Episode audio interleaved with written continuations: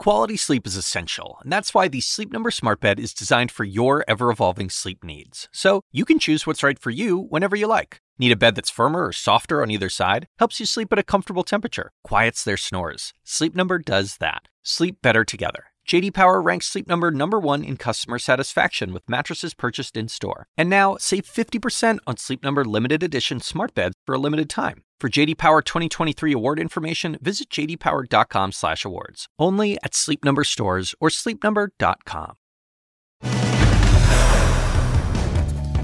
That leaked Supreme Court draft prompting a Senate vote as I speak.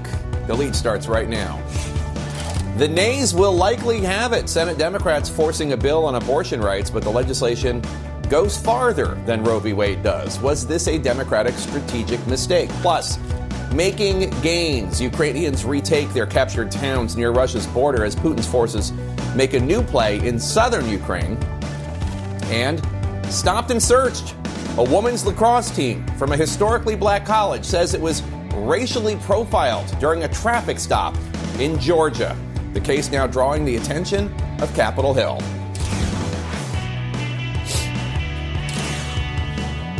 Welcome to the lead. I'm Jake Tapper. We start with breaking news in our politics lead in what is soon expected to be a bipartisan rejection of the Democratic led bill aimed at preserving access to abortion nationwide. The U.S. Senate is voting right this minute on the Women's Health Protection Act. But ahead of the vote, the bill was widely condemned by Republicans, even the two who support abortion rights, and Democratic Senator Joe Manchin. That's because, those three say, it went further than codifying Roe v. Wade. It would eliminate, in fact, any state's pre existing restrictions on abortion.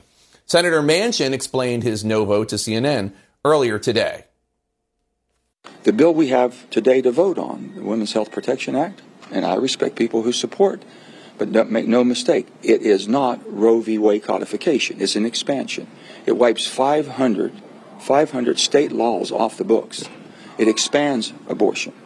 And with that, that's not where we are today. Democratic leaders admitted they expected this vote would fail, but they pushed it through anyway, wanting to put lawmakers on the record, they said, after that leak of a draft Supreme Court opinion reveals that the Supreme Court appears poised to strike down Roe v. Wade as soon as next month.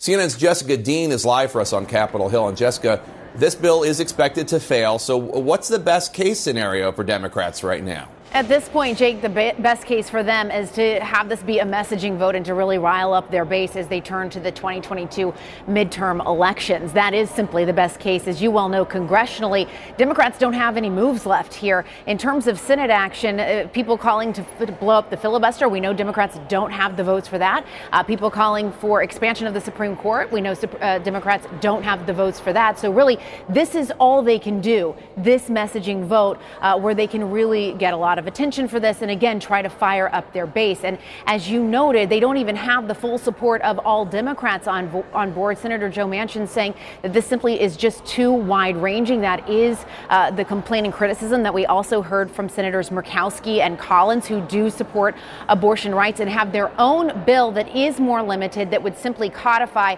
uh, Roe v. Wade and the right to an abortion and the right for providers to provide abortion services to patients. Uh, Jake, what this bill does, in addition to codifying uh, those rights, it also is targeted at a lot of these bills and laws that we've seen put on the books across the country that are restricting abor- abortion access. So it would do things like end mandatory waiting periods, it would end mandatory ultrasounds, uh, things like that. That's what makes it different and is a bridge too far uh, for Senator Manchin and others as well.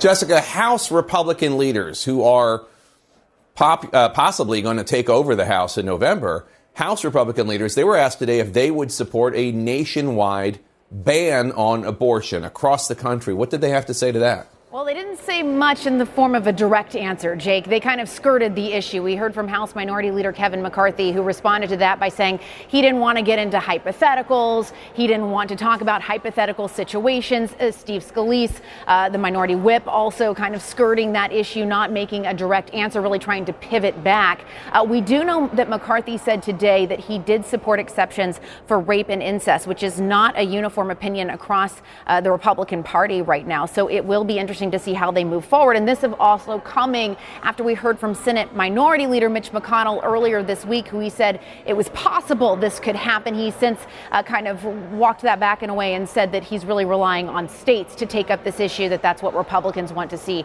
uh, states addressing this issue. Jake. All right, Jessica Dean on Capitol Hill, thanks so much. Joining us now to discuss Democratic Congresswoman Diana DeGette of Colorado. She is the co chair of the Congressional Pro Choice Caucus. Congresswoman, thanks so much uh, for joining us. So, Senators Manchin, Collins, and Murkowski did not vote for this bill, the Women's Health Protection Act, uh, because they say it goes beyond just codifying Roe v. Wade. Uh, for example, they say it would not allow states to have any restrictions on abortion whatsoever. Now, Democratic, Democratic leaders say they wanted a messaging bill to put everyone on the record.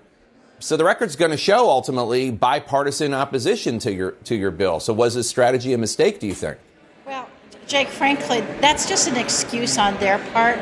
All of those three have never exactly said what they would support, but the Women's Health Protection Act that the Senate's voting on that doesn't allow all abortions. It codifies Roe versus Wade, and Roe versus Wade puts puts forth a pretty clear framework on what's allowed and what's not allowed. And so this is just an excuse on their part. And by the way, the bill that Susan Collins says is a narrower bill that codifies Roe versus Wade. It has a poison pill in it because it allows abortion providers to just refuse to provide abortions if they don't want to on a conscience clause. So, so they're, they're, it's really just an excuse. I don't think they ever intended to vote for it. But what we need to do now, we need to move forward. And frankly, the voters of America support Roe versus Wade by an overwhelming majority, over 70%. And so the voters are going to have to decide in November who they want representing them in the House and in the Senate. And I think they're going to vote for pro choice candidates. One of the main Republican talking points today is that Democrats on this issue are extremists because you support abortion with absolutely no restrictions. Take a listen to Senate Minority Leader Mitch McConnell today. Legislation would allow abortions of viable babies in the ninth month with no waiting period or informed consent at the hands of a non physician. Taxpayers could be forced to pay for it, and Catholic hospitals would be forced to perform it. What's your response?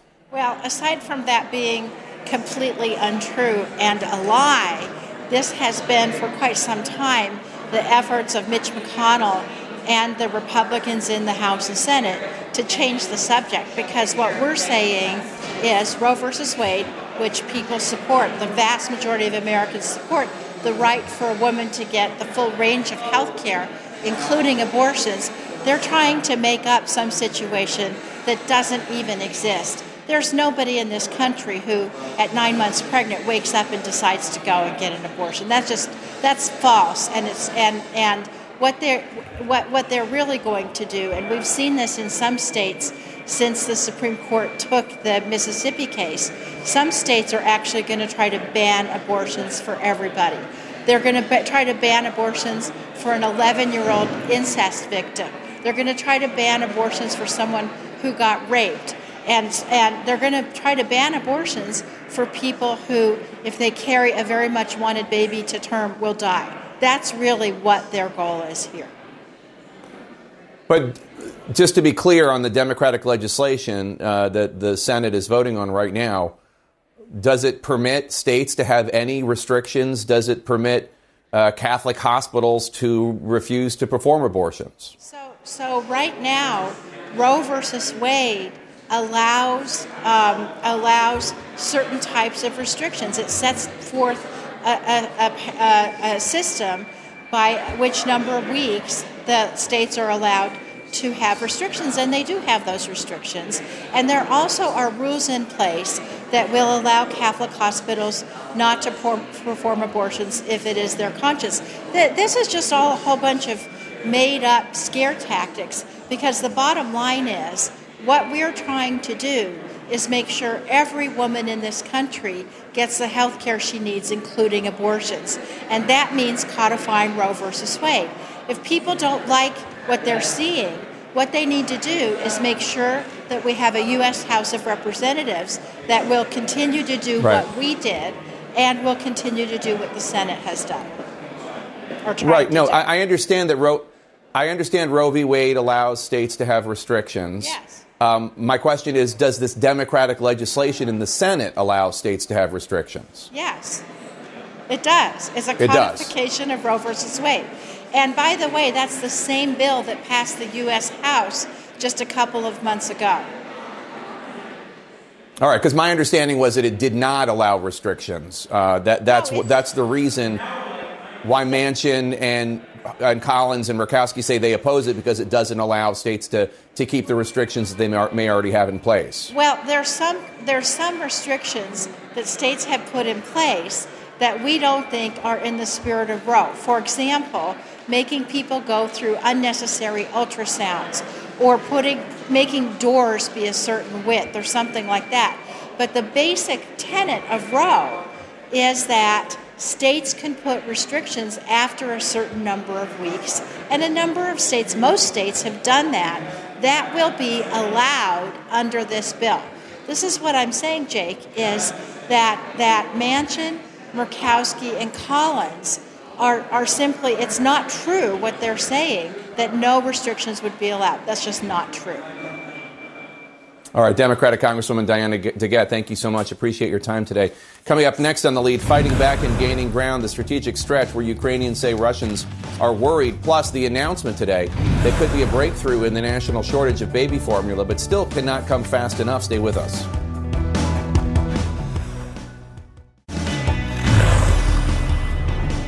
The war in Ukraine tops our world lead. For the first time, a civilian in Russia reportedly has been killed as a result of cross border shelling, shelling from Ukraine. Russian authorities say it happened in a town near Belgorod, which is about 10 miles from the border. A Ukrainian counteroffensive in the northeastern part of the country appears to be making progress. Ukraine says it has freed some of the communities around the town of Kharkiv amid signs of a Russian retreat in the area. New pictures show abandoned and burned out Russian military vehicles. Recapturing the battered area would be a significant accomplishment for Ukrainian forces. However, there are worries that a Russian counteroffensive may be in the works. President Zelensky, citing the Russian war crimes committed in Bucha and Mariupol, says with each new atrocity, the desire and possibility of negotiations with the Russians evaporate. Despite all the suffering in Ukraine, there is occasionally good news. CNN's Nick Paton Walsh found a woman whose life almost ended, but then she emerged from the rubble. Sometimes places that speak only of death throw up a jewel of life. this is the first time Ayuna has stood in this spot. Since 72 days ago, she was dragged out from the rubble here. Her husband, Andre, had been scouring it, looking for her, for three hours. She remembers the cupboard. That was where I was standing. The multiple rocket attack on this, the Kharkiv regional administration, was an early sign of the ferocious, cowardly brutality Russia would unleash on civilian targets. This is Ayuna then. She had been serving coffee and cookies to soldiers, saw a flash, and curled into a ball.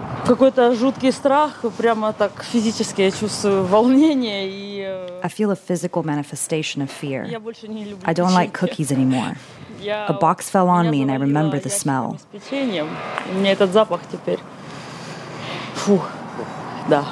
She asked to step away, saying she's sick with butterflies, like she hasn't felt since before races when she used to swim professionally.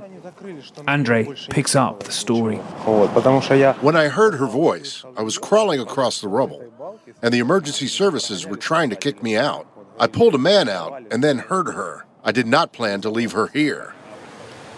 The soldiers waiting in the corridor outside from her died. The young women in the basement below her died. Their bodies not found for three weeks. Yet somehow the concrete here fell, shielding Ayuna. I knew I was alive, in pain but nothing broken, but was worried I would be left and never be heard.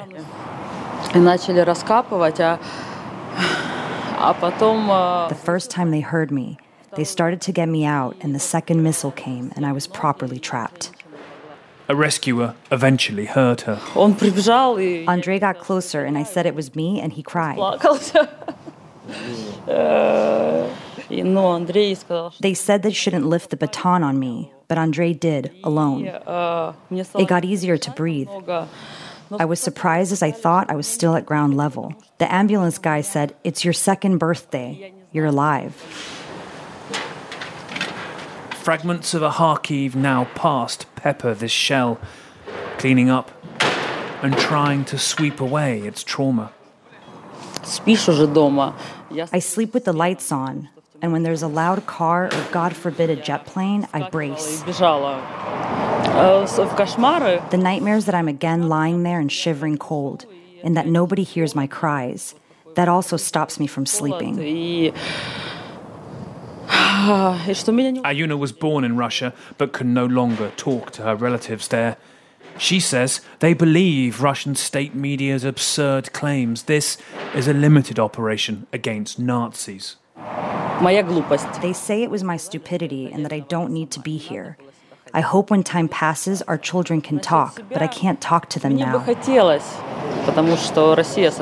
Russia has lost its mind and cannot control its president. They are all each responsible, every citizen.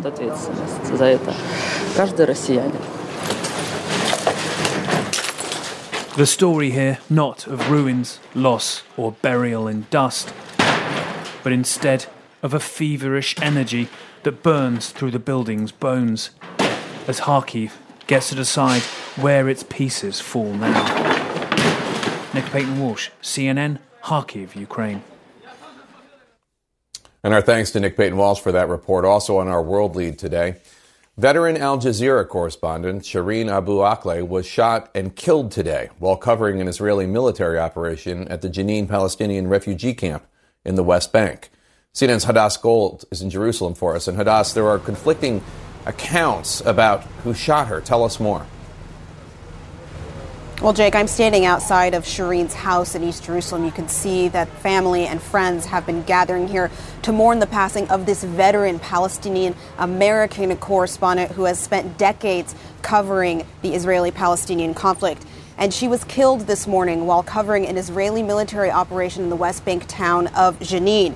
What we understand is that she was shot in Jenin. We have seen really disturbing video where you can see right after she was shot, she's laying on the ground, and it is very clear, Jake, that she is wearing the protective gear that we so often see journalists out in the field wearing that protective vest and a helmet with a clear sign on her chest and on her back saying that she is a member of the press. Her producer, Ali Al Samoudi, was also shot, but he is in stable condition. He says that it was Israeli forces who shot them and that there were no Palestinian militants next to them while this occurred. The Al Jazeera network is placing the blame squarely on Israeli forces. They are calling on the international community to hold uh, to hold them accountable.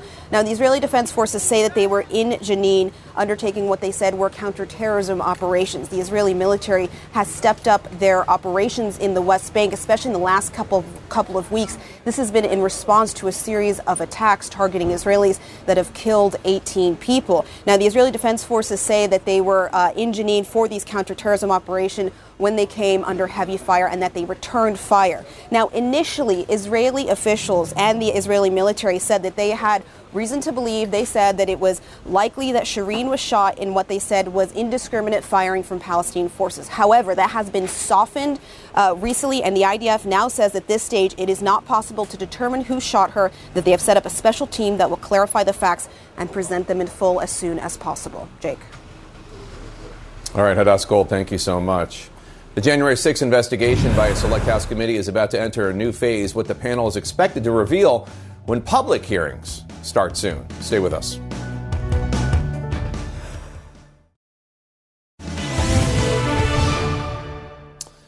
Breaking news as, anticipated, the Democratic led bill in the Senate aimed at preserving access to abortion nationwide has failed. The final vote was 51 to 49. All of the Republicans, plus Democratic Senator Joe Manchin of West Virginia opposed the bill. Also, in our politics lead today, CNN is learning new details about the highly anticipated hearing set to begin next month on Capitol Hill that will reveal what the January 6 House Select Committee found over the last 10 months, including what former President Donald Trump was doing while the riot on Capitol Hill, the insurrection, unfolded. CNN special correspondent Jamie Gangel joins us now with her new reporting. And Jamie, there are going to be multiple hearings. Can you explain the timing and what we know about the topic so far? So, we know that the first hearing is going to be on June 9th. We expect eight hearings over the month of June, some during the day, some in prime time. We expect to see video from January 6th, as well as some of the nearly 1,000 interviews the committee has conducted behind closed doors, as well as presentations that incorporate, look, they've had thousands of documents, research, text messages, call records. And Jake, we're told that the main goal of the hearings is really to show that even though Donald Trump was told there was no election fraud, December 1, his Attorney General Bill Barr says there's no widespread fraud. And even though Trump was warned that there could be violence, he continued to push forward relentlessly with his campaign to overturn the election that led to January 6th. We also have been told that the committee is going to focus on three words dereliction of duty. As you said, what Trump was doing, but also, maybe more important, what Trump didn't do. That while we were all watching the attack on the Capitol, while his staunchest Republican allies and family were calling and texting and pleading for him to act, Trump sat there for hours, reportedly watching television, rewinding the television for some of the attack before aides were finally able to convince him to make that video at 417 to finally say to rioters, go home. So that is a point we really expect them to focus on. Why didn't he tell them to stop, to go home right away? Of course, everyone's interested, uh, Jamie, in who's going right. to testify publicly. Who, who, do you expect to be called, and has anyone been notified yet? As far as we know, the committee is still finalizing its witness list. We reached out to some likely witnesses. We are told no one has received an invitation yet. That said, we know there are some likely people the, the committee will want uh, for the public hearings. So, for example, former Justice Department officials like Acting Attorney General Jeff Rosen and his deputy Richard Donoghue also type, uh, top Mike Pence aides like his former chief of staff Marc Short and general counsel Greg Jacob. What's happened, Jake, is there have been videotaped and recorded depositions behind the scenes, like members of the Trump family, Ivanka Trump, Jared Kushner, Don Trump, uh, Trump Jr. What we don't know yet is whether the committee is going to rely on those taped interviews or we'll call them back for public hearings. And as we've said before, it is unlikely, we believe, that Vice President Pence will testify in public. It's also unlikely the committee would call former President Trump. Two sources told me they did not think it would be productive and that he probably wouldn't show up. Jake. There have been so many new bombshell res- re- right. revelations that you have told us, that other people in the media have told us. Do you expect anything new to come out of this? I think there's a lot that we do not know. And the other thing I point out is for those of us who are old enough to remember the Watergate hearings, there was a bombshell in the middle of the hearings when Alexander Butterfield, the presidential aide, revealed the White House recording system. So they are still collecting evidence uh, I, I think that there could be more bombshells to come. All right, Jamie Gangel, great reporting. Thank you so much. Sure. Coming up next, the major announcement that could help ease one of the most frustrating crises right now for parents of young babies. Stay with us.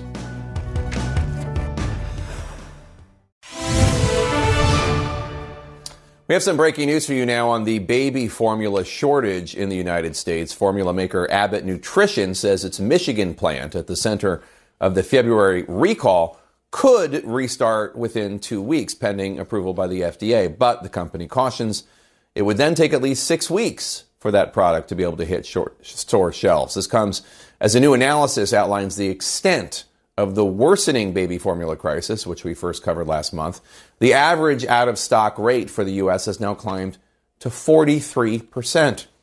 By comparison, the number was between 2 and 8% during the first half of last year. In addition to the recall, analysts say stores have had a hard time keeping formula in stock due to inflation as well as supply chain problems. The White House says it's working 24 7 along with the FDA to address the shortage. Let's bring in Washington Post opinions columnist Alyssa Rosenberg, who wrote about this today. And Alyssa, just to establish your cred here, you're the mom of a six month old and a four year old. You get the anxiety a parent would feel not having a stable supply of nutrition for, for their child. You wrote a column in the Post calling this shortage an outrage and saying it shows how deep the indifference towards babies in this country goes. Tell us, tell us more. Look, I think that people think of formula sort of like a utility. It's just something that's always there. But it is a vital food source for a lot of kids. Three quarters of American babies will have eaten at least some formula by the time they're six months old. And if they can't get it, it can be a catastrophe. It is especially challenging for babies who have metabolic issues, who have severe milk protein allergies, and have to eat special, what are known as amino acid formulas. Um, and some of those formulas are the ones that have become particularly hard to find. If you have a baby, or if you're an older child using a feeding tube, or even some adults, and you can't just go buy the store brand formula. You know, you can't just substitute, you know, Enfamil for Similac. You have to have the specific brand. And so these shortages are inconvenient at best for parents who formula feed, who are having to spend hours going from store to store or swooping down on, you know, websites like Target when inventory gets restocked. But if you have, you know, a baby or a young child who only eats a specific brand of formula, a shortage can be literally life threatening. And you know, some of the the post. I mean, look, uh, social media is a cesspool no matter what. But I've seen uh, women uh, writing about this uh, on a personal level, what a crisis is for them, and the idiocy of the responses, almost always from men, of course, uh, is really staggering. Just use your breasts. What do you think you breast milk's for, et cetera, et cetera. Explain for the uh, unenlightened yeah. why that is not the right answer. And I, I really want to emphasize that breastfeeding is wonderful. I've been lucky enough to do it with two kids. It is not something that automatically happens for everyone. You don't give birth to a baby and flip a switch um, and have you know milk just come pouring out of you you know, some women aren't born with the glandular tissue that they need to be able to produce milk. Um, if you have a traumatic birth, I have a good friend who had a postpartum hemorrhage, uh, or if you have retained placenta after you deliver, your body may be too busy healing to make the milk that your baby needs. Um, and you know, that doesn't even begin to get to questions of public policy. You know, it is appalling how many women in this country don't have access to safe, sanitary spaces to pump or time at work to do it on a regular basis. Um, and so you can want to breastfeed more than anything else in the world, and it can just not happen through absolutely no fault of your own. And you know, in previous generations, a baby in that circumstance would have a wet nurse, it would starve, or it might end up eating a homemade formula made of evaporated milk and Karo syrup. And you know, formula is a blessing that can keep babies alive and healthy, but it has to be available. And so, you know, it would be absolutely wonderful if every woman in America who wanted to breastfeed her children had the physical capability to do it and employers who made that a priority. That yeah. is absolutely not the case. So the White House says the FDA has taken a number of steps to address the crisis, but the supply situation it's been getting worse for months and months. What does the Biden administration uh, need to do right now to help desperate parents? Is the Defense Production Act a possibility? You know, when I talked to Rosa DeLauro, who's uh, chairs the House Appropriations Committee, she brought that up as one possibility. Um, I, I want to be somewhat sympathetic to formula manufacturers here because I think this is a difficult problem that, and there were there were issues in the supply chain that were showing up even before uh, the, the plant in Sturgis, Michigan shut down. You know, baby formula is a highly regulated product that uses specific ingredients. It has to be safe. The reason the Sturgis plant was shut down is because there was a whistleblower report suggesting that there were unsafe practices at the plant, and also because um, two babies died after drinking formula that was produced there. And so, you know, you want to get this right. You can't do it slipshod, but I think it is striking that this is an area where there have been so few suggestions, right? When I set out to report this column, I actually reached out to Abbott, I reached out to Danone, which is another formula manufacturer, and said, you know, what could the government do to help you make more formula faster? And I could not get an answer out of either of those companies or from the Infant Nutrition Council. You know, I it's I think it's fairly unusual for a journalist to call up a company and say, What corporate boondoggle would you like from the federal government? and, and to not get a response to that question. Um, Right. But I think that that gets at the point that I was trying to make, Jake, which is that you know this is a substance that is absolutely vital for the survival of American babies. Um, and yet there's no contingency plan for what happens if a bunch of it suddenly disappears. It's not like we have a stockpile of formula that we can release to the public. It's not, you know, if you are a WIC recipient, you're limited Yeah. to buying certain brands of formula. Um, and so there, you know, what this crisis reveals is that there is no plan. And obviously we can't let that happen again. Uh, we just can't. Yeah. Alyssa Rosenberg, thanks so much for your time and your and your passion on this issue. We appreciate it. Coming up next, a sheriff's denial after a women's lacrosse team from a historically black university says it was searched for drugs during a traffic stop for no apparent reason. Stay with us.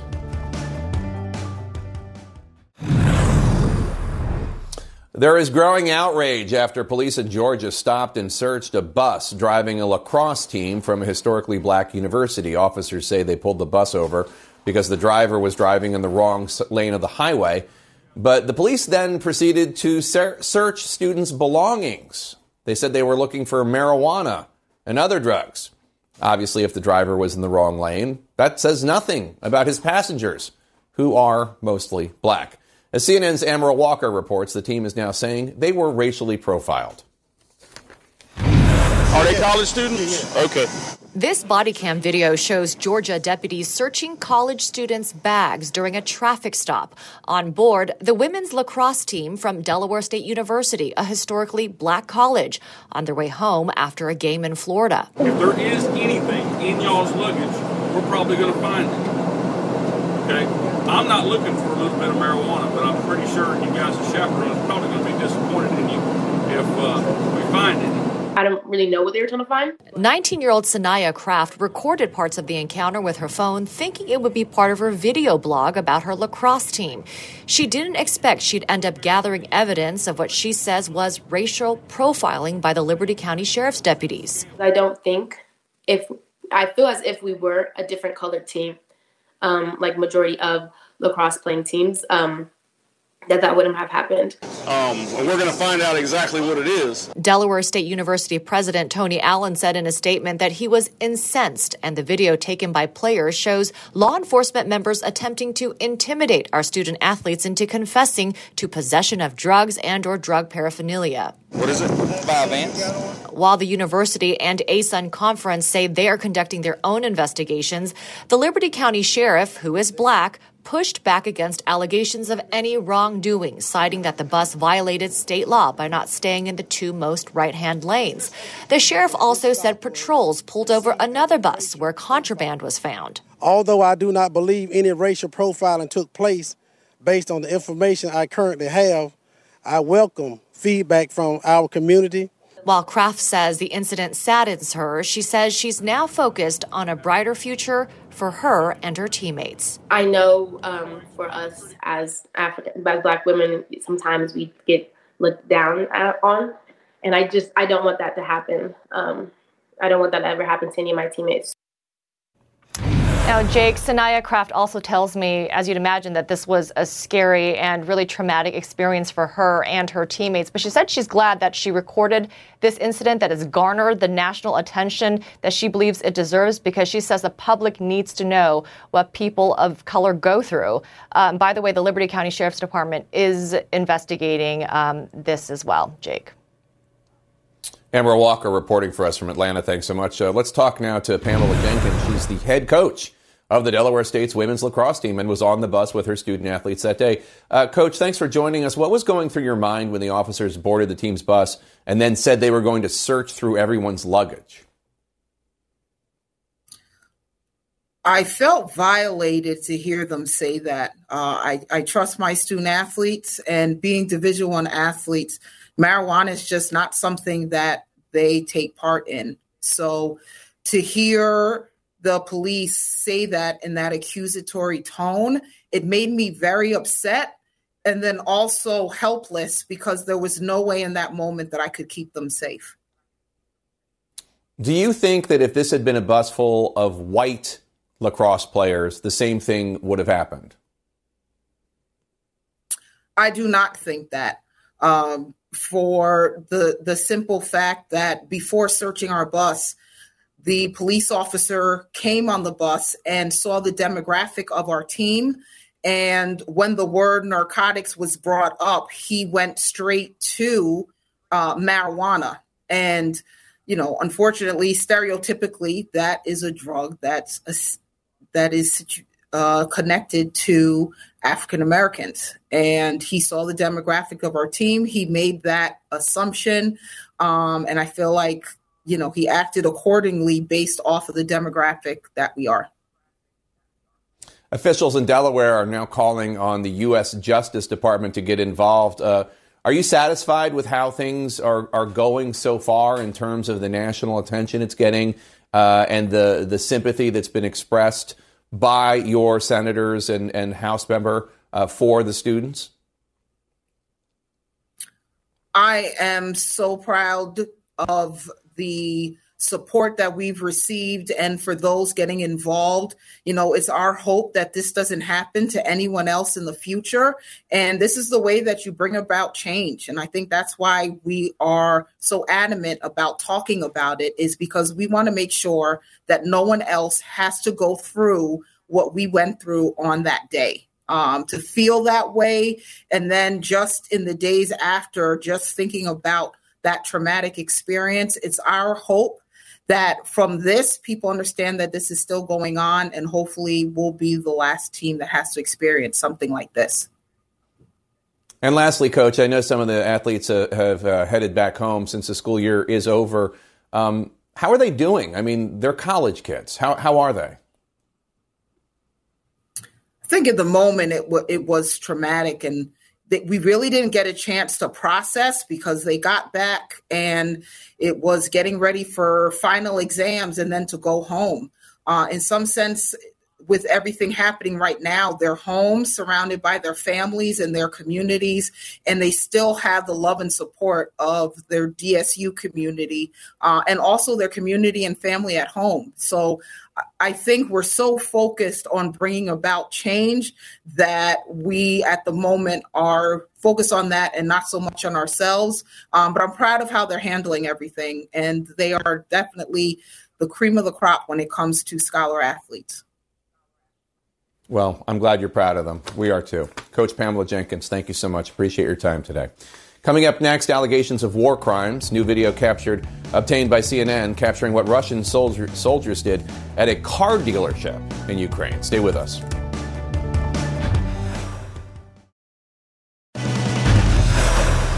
Welcome to the lead. I'm Jake Tapper. This hour, singled out. A German airline apologizes after some passengers say they were not allowed to board their connecting flight because they're Jewish. Plus, CNN obtains new video from inside Ukraine capturing incredibly brazen and barbaric actions of Russian soldiers, then showing even more callousness after their attack. And leading this hour, the cost of living.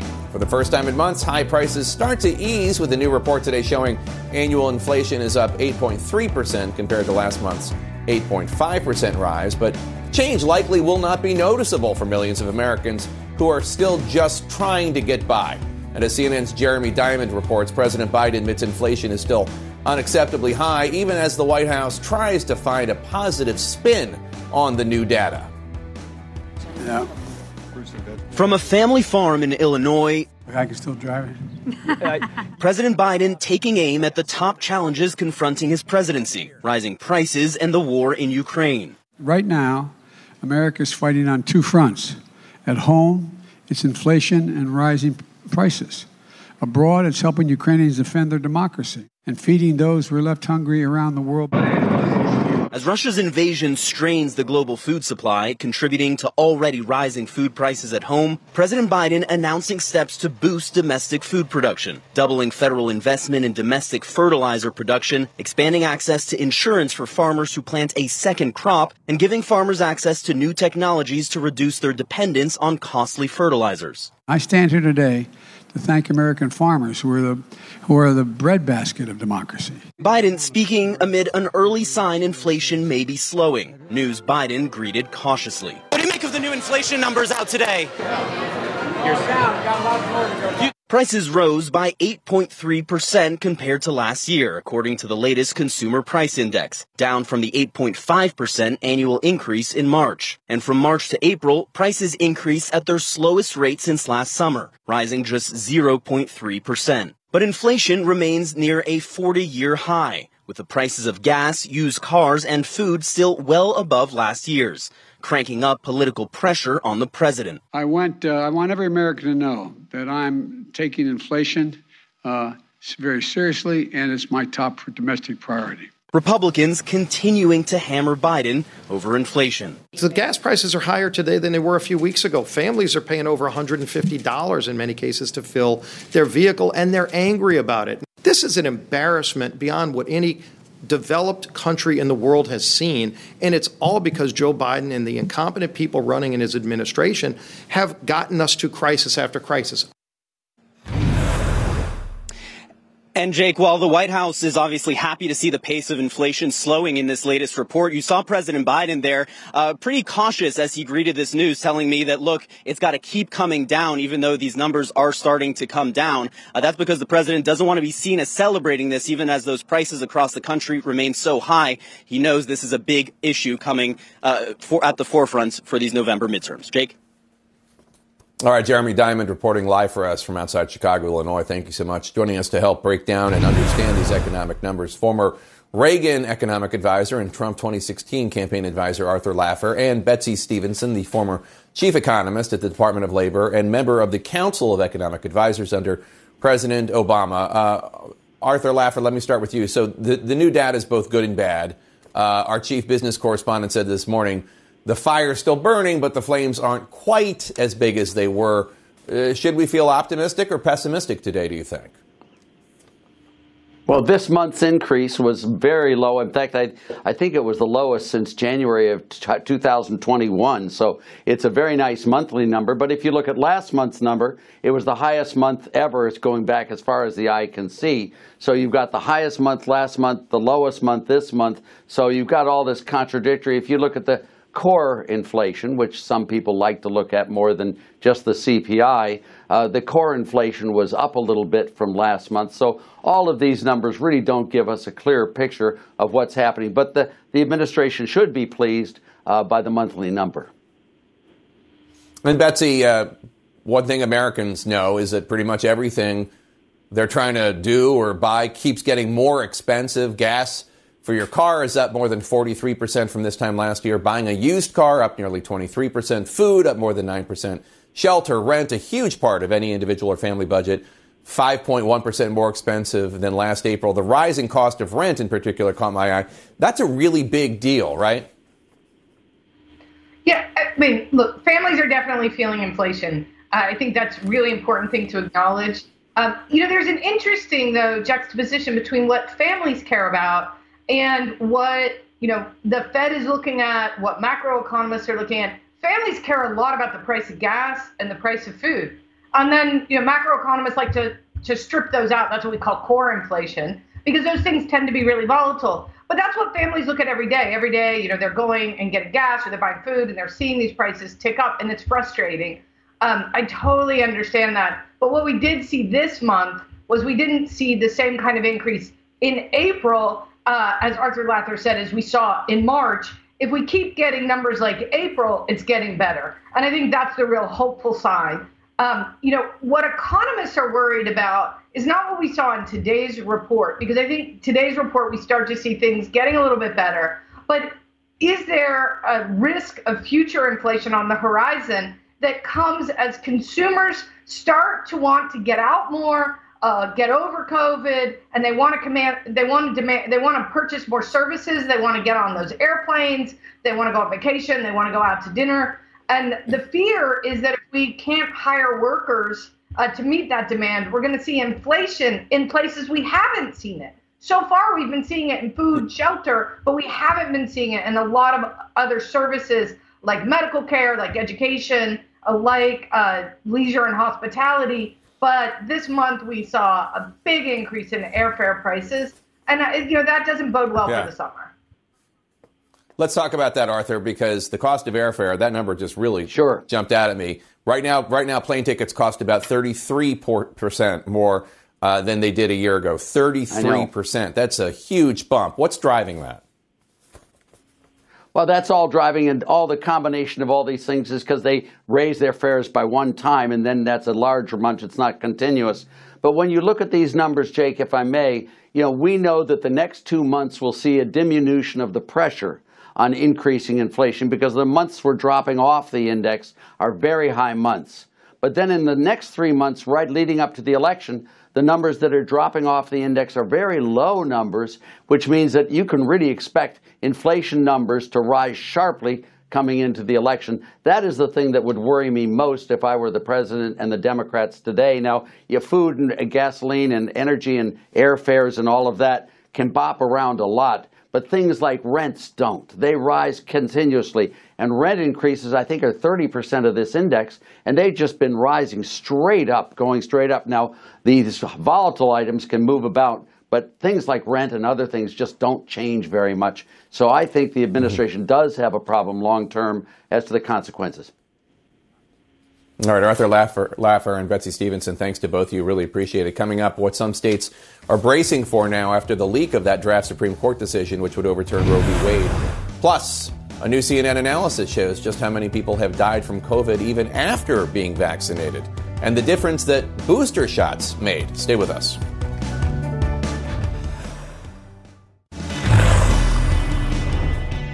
In our politics lead moments ago, the Democratic led bill aimed at preserving access to abortion nationwide failed in the Senate. As expected, all Republicans and Democratic Senator Joe Manchin opposed the bill. Now states are taking matters into their own hands. As the fate of Roe v. Wade continues to hang in the balance, some states are preparing to implement total bans on abortion. Others are passing laws to protect abortion rights and preparing for an influx of out of state patients. But as CNN's Ed Lavandera reports for us, the tensions and the legal battles are expected from coast to coast. If the Supreme Court strikes down Roe v. Wade, it will cement America's political fault lines in a way not seen in more than 50 years. Colorado State Representative Dafna Michaelson Jenet says she's bracing for a post Roe v. Wade world. Her own experience makes her fear what will happen safe and legal abortion should be available to the individual who needs it. And understand that taking away abortion rights and abortion services and abortion care puts women's lives at risk, period. The Democratic lawmaker says she was 20 weeks pregnant when her baby's heartbeat stopped. She says she was sent to an abortion clinic. I was already bleeding, and, and my doctor was afraid that I could hemorrhage um, and die. What I think is important about my story and that people don't understand is that abortion care is a part of pregnancy care. The leaked Supreme Court draft opinion suggests abortion rights will be left to individual states. If that happens, the landscape of abortion access will become a sporadic patchwork of different laws. This is what the country would look like, according to analysis by the Guttmacher Institute, a group supporting abortion rights. 16 states and the District of Columbia have laws protecting abortion rights, but at least 26 states are ready or will likely move to outlaw abortion access.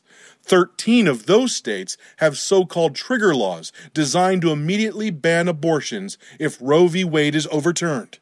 We're going to have this patchwork of different states, different laws, different standards. Are you comfortable with that? I would love for there to be all states where abortion didn't exist in our country. I, I realize that's not where we're headed. Theresa Sadler is the director of an East Texas clinic offering counseling and medical services to pregnant women, offering alternatives to abortion. She says she was inspired to do this work because when she was 19, she had an abortion, a choice she regrets. Last year, Texas lawmakers passed a law banning abortions after six weeks of pregnancy. The women that we're seeing, they seem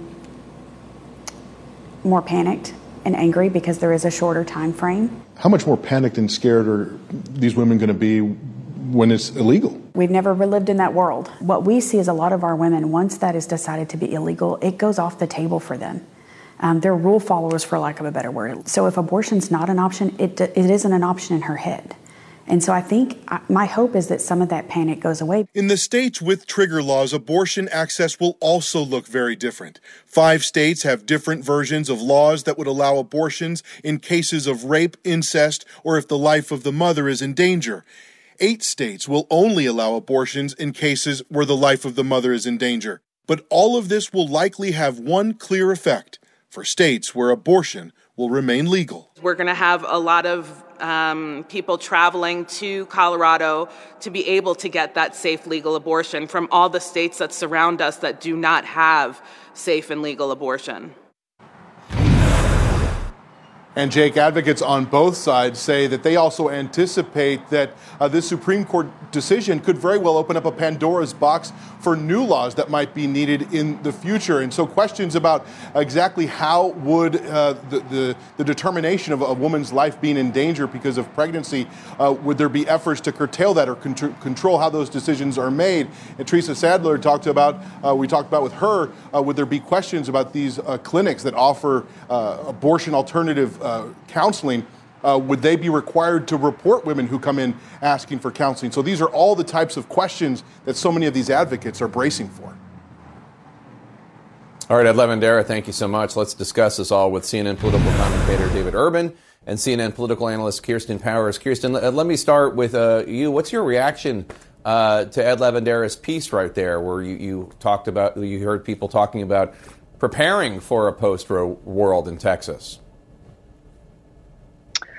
Well, I mean, I think it's important that, you know, he, he was quoting somebody talking about abortion being part of pregnancy care. I think it's something that a lot of people don't realize that it's actually an abortion if somebody has a miscarriage, for example, um, and, and needs to have uh, the fetus removed from their body. And, and in some cases, uh, if it isn't done right away, it actually can endanger their health or even their life. So this is a very complex issue, and I, and it really does if, if it is made illegal, um, it will put women's lives at risk. And so I think that that's why you see even pe- a lot of people who personally identify as being pro life can recognize that there is a reason to have abortion legal and for that decision to be made by doctors and the woman, not by, um, you know, the legislature or the Supreme Court. David, today House Republican leaders Kevin McCarthy and Steve Scalise um, refused to answer questions about whether or not they would support a nationwide abortion ban uh, if Republicans win back control of the House uh, and Roe v. Wade is overturned. It, it, they said it was a hypothetical. It's not a hypothetical. I mean, both of those things appear likely to happen, shouldn't there at least be some transparency about what Republicans intend to do here? Well, they, they, there was. They're not going to answer the question, Jake. Right? They're, they're going to let it. They, Republicans believe that uh, that these issues should be decided at the state level, and and uh, I think both uh, you know uh, Representative Scalise and and uh, McCarthy should have just should have just clearly answered that and said, look, this is our belief. We believe it's these issues are best decided by the states, and and that's what we feel. I think that's their their viewpoint. I don't know why they didn't answer straightforward. Kirsten, well, uh, sw- probably because it's prime- not what they believe. I'm sorry. Can I Well, just go ahead. address Continue. that? I mean, I think that Please. yeah, I think the reason they didn't answer it is because I don't think that that's what they believe. I, it, Mitch McConnell said just a couple days ago that if the votes were there, uh, meaning if the votes were in the Senate, uh, that, that that having a nationwide abortion ban was possible. I mean, that's Mitch Well, McConnell. that, but, that, but So Kristen, if you if you if you read his but, if, but if you read his, his whole statement, listen I to it. did read it. Yeah, it, it, it was I it was did it, was a hypothetical saying, hey, anything's possible. It's about votes. I mean, McConnell's a vote no, counter. that's not what he said. Don't Oh, gaslight oh, me. I'm not Don't gaslight gaslighting- me. oh, that is on. not what he said. Kristen. Yes, you are. He No. he said he said quite clearly if the votes are there, and he was speak when he says if the votes are there, he's talking about the Senate, and he said he wouldn't he wouldn't nuke the filibuster for it. So if the votes are there, a nationwide ban is possible. That, that's not a hypothetical. That, I mean, it's Kristen, a I, I don't. hypothetical I, in the sense I, that the votes I, I think be this. I, I think if you see the House and Senate are Republican there- control, Let's just do one at a time, guys. Let's just do one at a time. Kirsten, Sorry. finish your thought, and then David, go ahead. No, I mean, I'm just saying that's what he said. So, and and and so I don't know. I don't even. I, it's hypothetical only in the sense that he's saying he would need to have the votes. I, I, I, pre- I I am pretty certain I can predict that a Republican House and Senate will not enact a nationwide ban on abortion. Let's uh, switch to Well, what last night's primaries if we can. Do you want to? Do you want to? Uh, can I? Can I just let me just No. talk about the No, no, no, primaries Jake, and we'll, no. we'll- the- Yeah. you. Okay. Do you want to continue about this? It's it's, it's fine with me, whichever you want, Kirsten. No, no, no, no. It's your show. it's like, Okay. no, let's talk about the other stuff. It's fine. No, I know it's an important issue. and, you know, This is going to continue. They haven't Yeah. yet over overturned Roe v. Wade. We anticipate they will, and we're going to continue talking about this. But I do want to talk about the primaries, if that's okay, because it seemed to be a mixed bag last Yeah. night uh, for Trump's candidates. Uh, his pick. Uh, for the House of Representatives in West Virginia, there was a Republican against Republican primary. Congressman Alex Mooney, he won. In Nebraska, however, Trump's candidate Charles uh, Herbster lost the nomination. He was running for governor. He was under a cloud because a lot of allegations against him uh, for allegedly groping, ones that he denied. What's your takeaway, Kirsten, from uh, from Trump's endorsement power right now? Well, I mean, if you if you look at it, I think you also have to throw J.D. Vance into the mix, and so uh, he he had Trump's endorsement and he won. So you know, I would say so far Trump's doing pretty well. Um, we don't, but we can't say until we see a few more primaries coming up, like in Pennsylvania, for example. He's endorsed, um, you know, Dr. Oz. We have to see how how he does and then a few more primaries and i think we can draw more of a conclusion. But right now it does seem that he's made a difference for um, some candidates including candidates that had some pretty heavy hitters on their side um, in west virginia had senator manchin and, and had the governor and, and so it's not like it was just some random person Um, and David, uh, let's look uh, to Tuesday to Pennsylvania, uh, your and my ho- home Commonwealth. Trump's endorsed Dr. Oz. Uh, Dr. Oz, as Kirsten knows, uh, you are personal friends with Dave McCormick, who's also one of the competitors there. Um, what do you think is going to happen? Uh, Trump's endorsement. Do you think it will ultimately win out?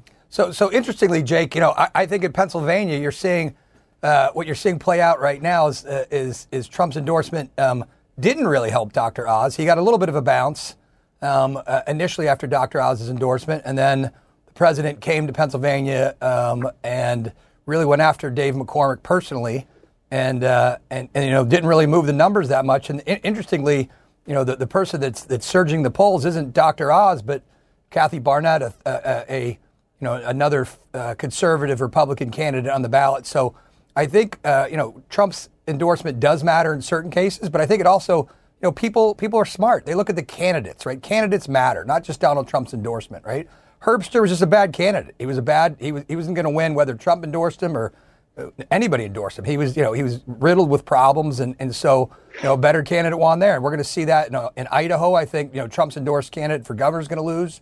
Obviously, you know, David Perdue, I think, is going to lose in Georgia. People, you know, people are smart when they go to the polls. So while while Donald Trump is is persuasive, I don't think his endorsement is dispositive. It makes a big difference in some of these House races that could be swayed by, you know, a couple thousand votes here and there. But when you're running a statewide race, you know, it, it's it's a completely different ball of wax. J.D. Vance was definitely helped by Trump. It was a you know crowded primary. You know, just remember, you know, J.D. Vance, 68 percent of the of uh, Republicans in Ohio didn't vote for J.D. Vance.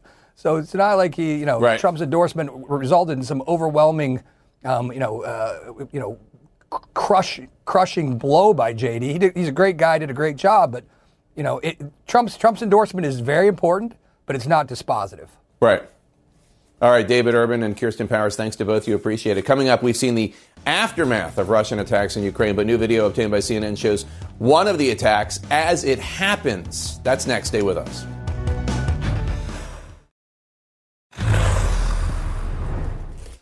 Topping our world lead now, Ukraine reports that its forces have freed some villages around Kharkiv amid signs of a Russian retreat in that area. Recapturing the battered area would be a significant accomplishment for Ukrainian forces. However, there remain signs that the Russians are gathering nearby for a counteroffensive.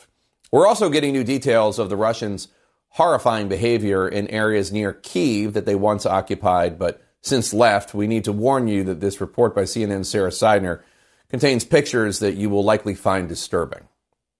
This is a stark example of a potential war crime perpetrated by Russian forces.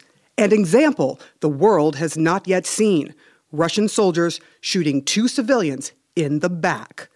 CNN obtained the surveillance video taken from this vehicle dealership that sits along the main highway to Kiev.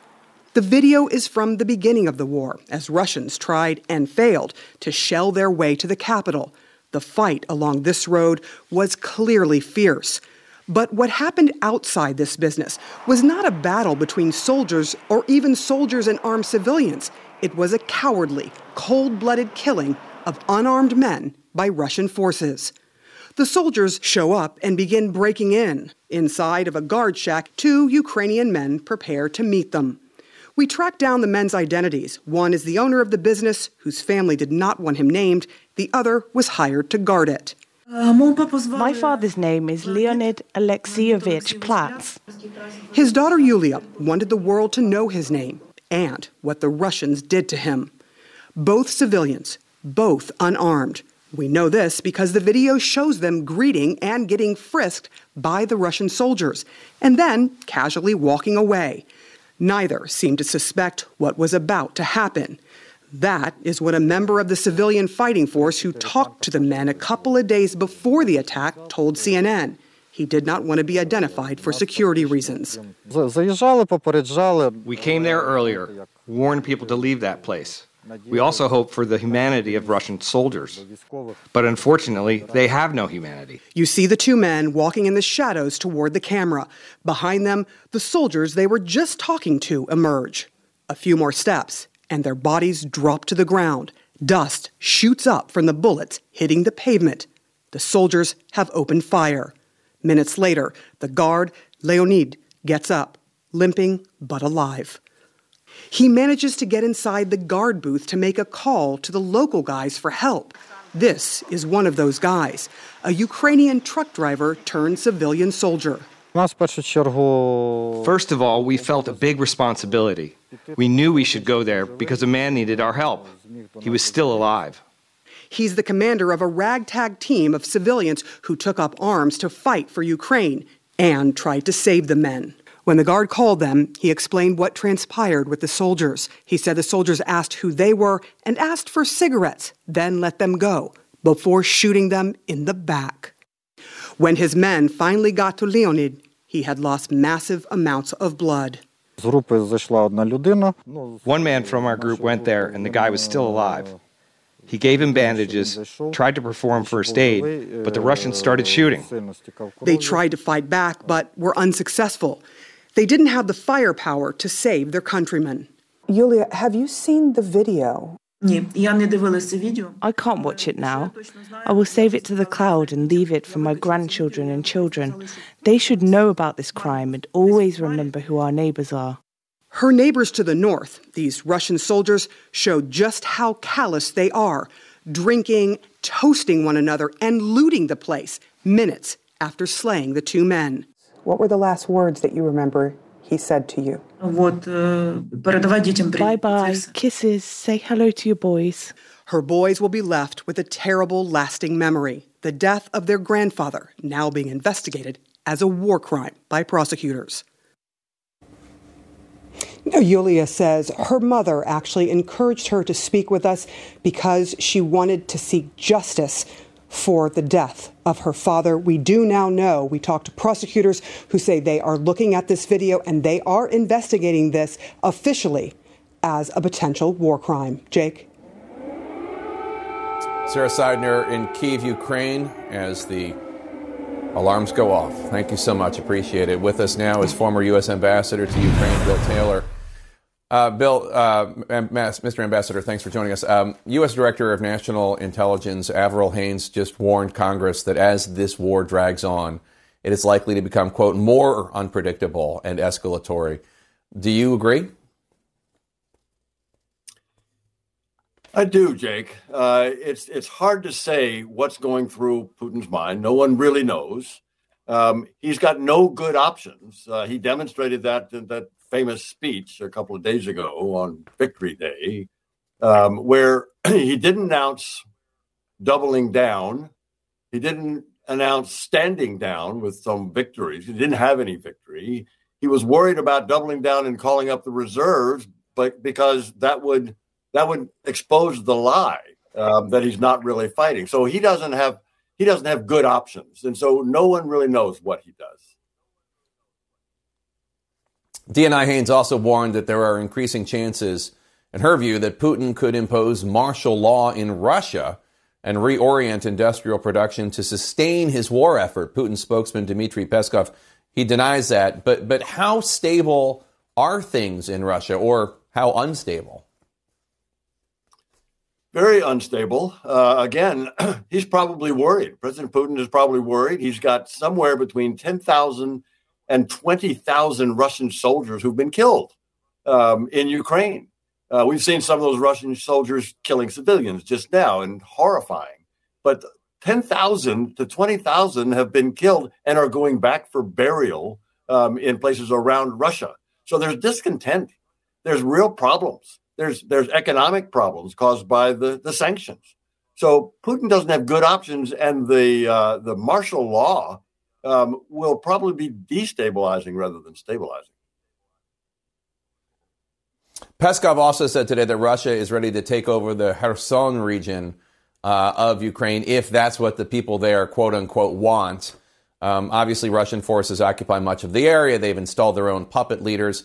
How can any request by those puppet leaders to join Russia possibly be seen by anyone else in the world as a, as a freely made decision? Clearly not. There's no way that it will be seen as a as a freely made decision. Um, it, it's exactly what you said. If they do that, if they try to do that, and they've done it before, that's what they did in Donbass, they did in Donetsk and Luhansk, what they did in Crimea. Well, we, we know that they've done that before, and they're likely to try that again. Um, and just like in Crimea and Donetsk, Luhansk, no one believes them. No one accepts uh, what what they're trying to do. The Ukrainians will never give up claim to those those lands. It's, it's Ukrainian land. Let's turn to the economic aspects of the war. The Ukrainians today said they've been forced to suspend shipments of Russian natural gas going to Europe through pipelines that run through Ukraine, complaining by interfe- complaining that interference by Russian forces has endangered the system's stability and safety. Excuse me. How much trouble could this cause in Europe if it continues? Well, fortunately, Jake, um, it's spring. Um, and fortunately, that means that the heating season is now over. So demand for that gas goes down, is going down. And there are a good number, a good amount of reserves of gas. Uh, to, to take them through the summer into the fall. They should be respe- re- resupplying, uh, replenishing those reserves. Uh, so that will be an issue that they'll have to take a look at. But the Ukrainians know that these pipelines go through areas that the that the Russians control, that the Russians occupy, and they are bleeding off some of this gas. So the Ukrainians are saying they'll they'll, they'll move the gas, but through a different set of pipelines that's not controlled by the Russians. Ambassador Bill Taylor, thanks so much. Coming up next, the staggering loss of American lives to a single crisis that started well before COVID. Stay with us.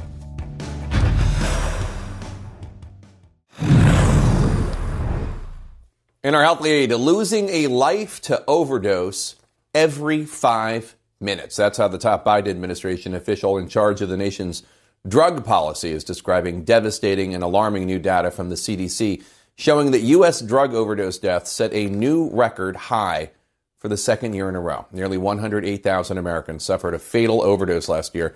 That's an almost 50% increase from 2019, the year before the pandemic started. Now, most of the deaths, about two thirds, involved a synthetic opioid such as fentanyl. Overall, drug overdoses killed about a quarter as many Americans last year as did COVID. Also, in our health lead, more vaccinated people are dying of COVID, according to CDC data. 40% of the COVID deaths in January and February were from people considered fully vaccinated. Booster shots substantially lower the risk, but 15% of deaths among vaccinated people in February were also among people who were vaccinated and boosted. Dr. Paul Offit joins me now. He's a member of the FDA's Vaccine Advisory Committee. Dr. Offit, the, the share of COVID deaths among vaccinated people has grown over time.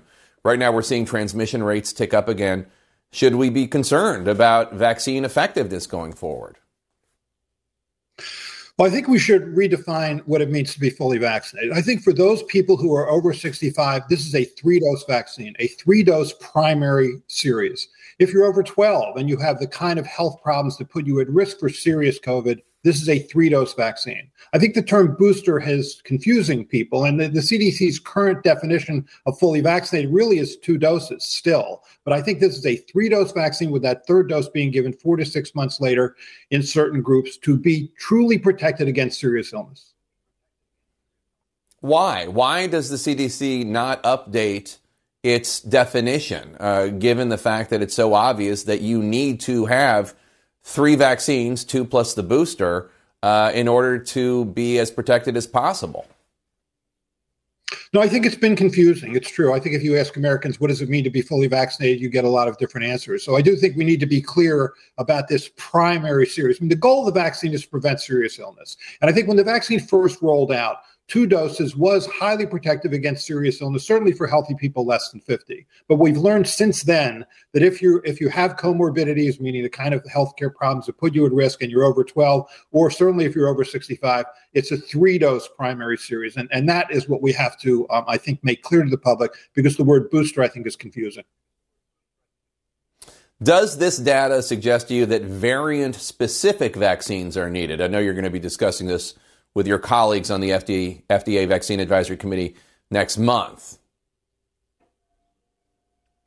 Right. We're going to be discussing this on June 28th. I, I, think we have to define what the goal of the vaccine is. If, if the goal of the vaccine is protection against serious illness, to date, independent of the variant, whether it's the alpha variant or the delta variant or the beta variant or now the omicron variant or the BA2 variant, you are protected against serious illness. What happened with Omicron or with the subsequent variants like BA2 or these BA2 subvariants is you're not as well protected against mild illness, but that really isn't the goal of the vaccine.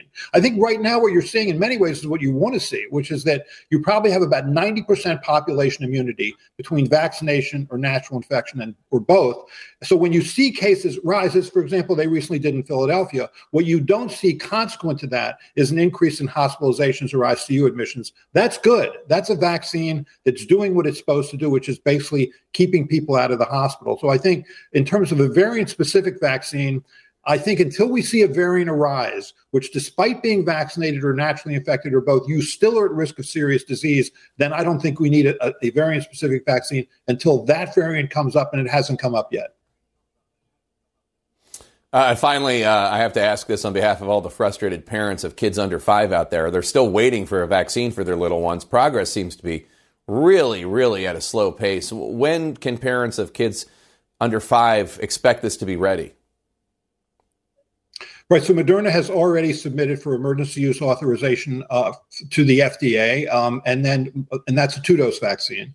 Uh, Pfizer's in the midst of a three dose trial. My understanding is, is, is it's likely that both vaccines will be considered sometime around mid June. All right, Dr. Paul Offit, thanks so much. Appreciate it. A German airline is now apologizing after a group of Jewish passengers were not allowed to board their flight. Why not? That's next.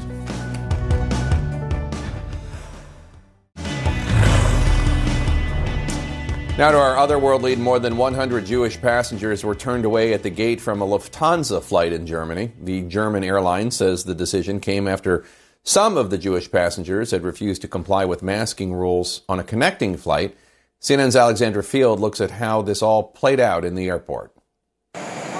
A German airline, Lufthansa, is apologizing a week after Orthodox Jewish passengers on a flight from New York's JFK airport to Frankfurt, Germany, were told they couldn't take their connecting flight to Budapest. The announcement that their tickets had suddenly been canceled made at the gate. Due to an operational reason coming uh, from, from the flight from New York, for all passengers here. Um, we have uh, to cancel you on this no, flight. you know why it was? We don't know. The airline says some people didn't follow mask rules on the previous flight. Masks are still required by Lufthansa, but they are not mandatory at Frankfurt Airport. But several Jewish passengers tell CNN that 100 to 150 Orthodox Jews were kept off the next flight, even those who did follow crew instructions, while other passengers were still allowed to board. In a statement about the May 4th flight, the airline now says Lufthansa regrets the circumstances surrounding the decision to exclude the affected passengers from the flight, for which Lufthansa sincerely apologizes. The airline goes on to say what transpired is not consistent with Lufthansa's policies or values. We have zero tolerance for racism, anti Semitism, and discrimination of any type. Lufthansa now says it's reviewing the facts and circumstances of that day. We regret that the large group was denied boarding rather than limiting it to the non compliant guests. Several Orthodox Jewish passengers tell CNN they didn't observe any problems during the flight from JFK, yet the airline singled them out as a group. A widely shared video shows tensions escalating between one passenger and an airline employee at the Frankfurt airport. Like these Jewish people who were the mess, who made the problems. So Jewish people on the plane made a problem, so all Jews are banned from Lufthansa for the day. Just for this flight. In a tweet, a German lawmaker, Marlene Schoenberger, is calling for further investigation. If the reports are true, there must be consequences. Excluding Jews from a flight because they were recognizable as Jewish is a scandal. I expect German companies in particular to be aware of anti Semitism. Lufthansa's CEO is now telling all employees there is no place for anti Semitism. An internal review is underway into how decisions were made, but a spokesperson for the airline says no disciplinary action has been taken at this point. Jake? Of course not. Alexandra Field, thanks so much. Appreciate it. Coming up next, new plans announced today to fend off what's being called a floating time bomb. Stay with us.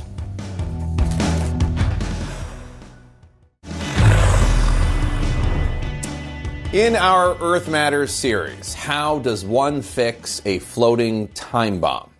This is the FSO Safer, anchored off the coast of Yemen, and it is at imminent risk of spilling a massive amount of the more than 1 million barrels of oil that it holds. UN officials say the solution is to transfer the oil off the ship over a period of four months. Today, they're launching a fundraising effort for the $80 million that will cost. Yemen's Houthi rebels have controlled the ship since 2015, ceasing maintenance and allowing it to fall into disrepair. You can follow me on Facebook, Instagram, Twitter, and the TikTok at Jake Tapper. You can tweet the show at this lead CNN. If you ever miss an episode of the show, you know what you can do? You can listen to the lead wherever you get your podcasts. Our coverage continues now with one Mr. Wolf Blitzer. He's in the Situation Room. I'll see you tomorrow. When you work, you work next level. When you play, you play next level. And when it's time to sleep, Sleep Number smart beds are designed to embrace your uniqueness, providing you with high-quality sleep every night. Sleep next level. JD Power ranks Sleep Number number 1 in customer satisfaction with mattresses purchased in-store. And now, the Queen Sleep Number C4 smart bed is only $1,599. Save $300 for a limited time, only at Sleep Number stores or sleepnumber.com. Prices higher in Alaska and Hawaii. Quality sleep is essential, and that's why the Sleep Number Smart Bed is designed for your ever evolving sleep needs. So you can choose what's right for you whenever you like. Need a bed that's firmer or softer on either side? Helps you sleep at a comfortable temperature, quiets their snores. Sleep Number does that. Sleep better together. JD Power ranks Sleep Number number 1 in customer satisfaction with mattresses purchased in-store. And now, save 50% on Sleep Number limited edition smart beds for a limited time. For JD Power 2023 award information, visit jdpower.com/awards. Only at Sleep Number stores or sleepnumber.com.